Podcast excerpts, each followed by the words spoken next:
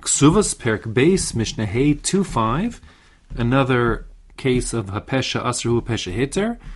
And here we're talking about a woman regarding her marital status. So the general rules are that number one, a woman is assumed to be available to marry unless known to the contrary.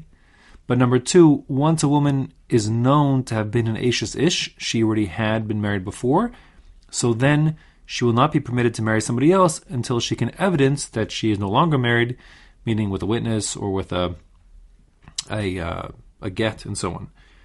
So here we're going to have a case of a pesha aser who a pesha hitter. We have a woman who is going to both confirm that she had been married, but also that she is now divorced.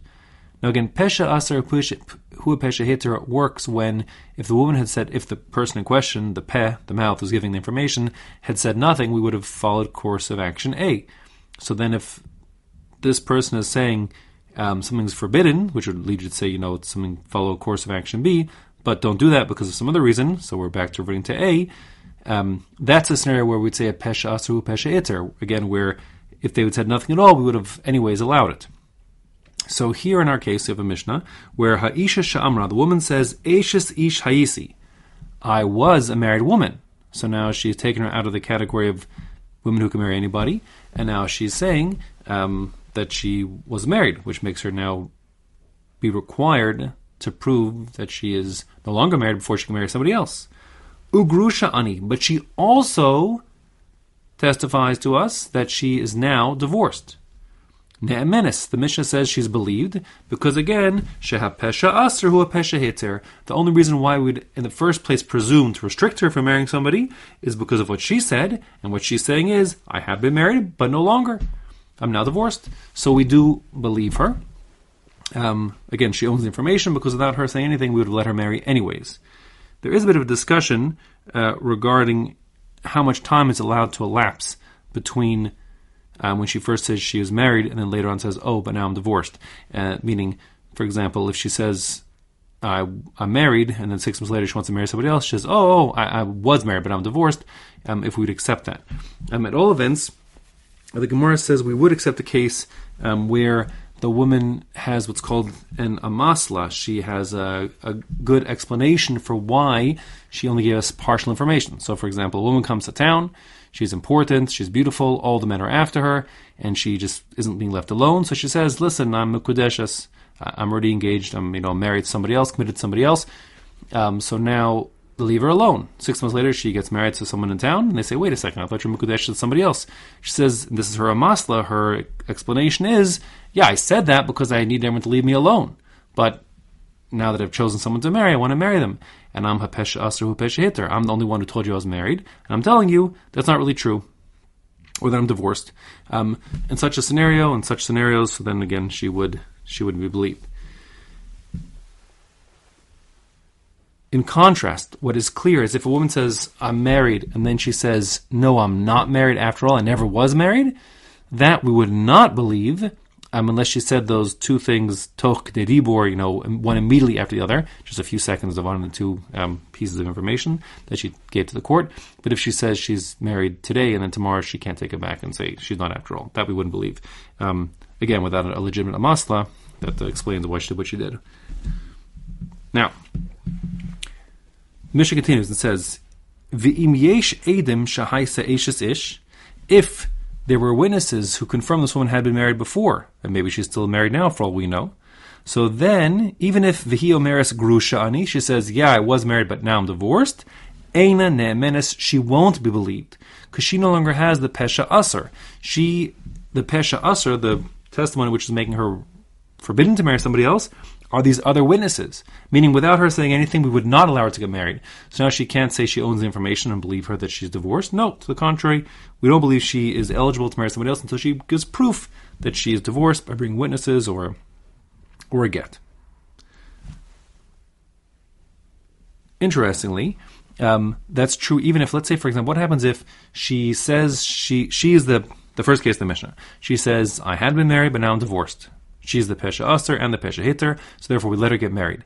Then comes five years later witnesses that say, wait a second, that woman, she's still married to Mr. A in the other town from which she came. So now we would believe those witnesses if she has no evidence to the contrary, and we would force her to get divorced from her second uh, would-be husband because she's not allowed to be married to him. Okay, that would be the din in such a scenario over here, um, where she sort of loses her status of being the pesha asr even much later because other people come and give us that information.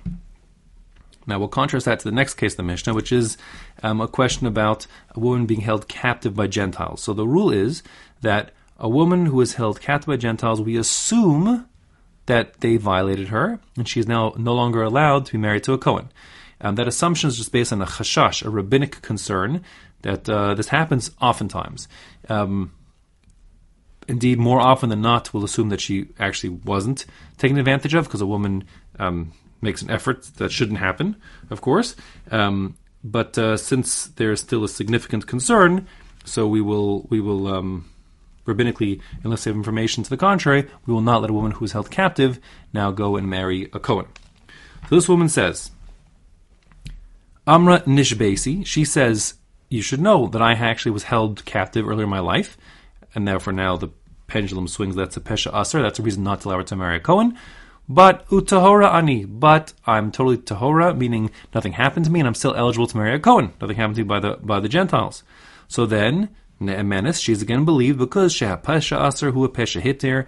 The only information we have is her information. She owns it. If she said nothing, we would have let her marry a Cohen. So the fact that she said she had been held captive, which would make us think she shouldn't marry Cohen, um, can be negated by the fact she assures us that nothing happened at all. She's the Pesha Aser and the Pesha Hitir. But, Vimiesh Edim Shenish base, if other independent witnesses say that she had been held captive. So now she no longer has the Pesha Asra. They do. Therefore, she loses her privileged position. Meaning, without her testimony, we wouldn't let her get married. Even with her testimony, we don't let her get married because of this rabbinic enactment. And therefore, Vihi Omeres Tahora Ani, even if she protests and says, yeah, but nothing happened, Eina Ne'emenis, she's not believed. Now, that said, if she went ahead after being the only person giving testimony, meaning based on the first line of this, the second, you know, based on the first part of the Mishnah, where she is the Pesha Asr and the Pesha Hitter. She says, I was held captive, but uh, nothing happened. So we let her get married, says the Mishnah.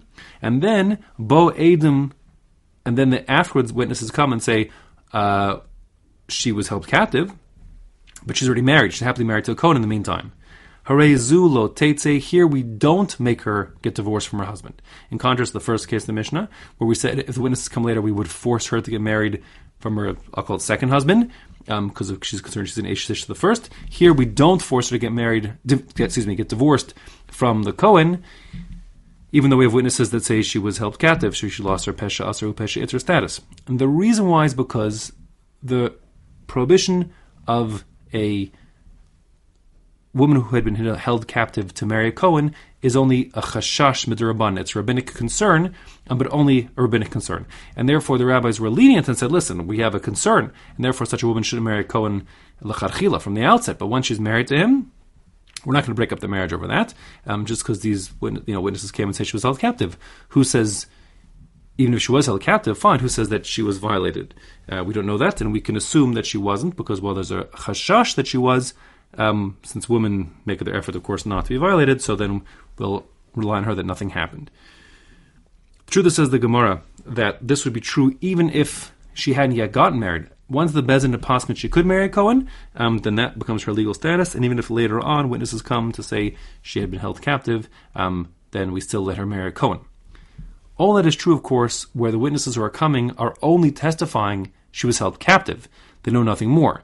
Certainly, if they testify that she had been violated by the Gentiles, then of course she has a status of being a Zona, and even if she's been married for 10 years and has a beautiful family with this Cohen, we force her to get divorced because it's usher for a Zona, a woman who's you know, slept with a Gentile, even against her will, to stay married to a Cohen.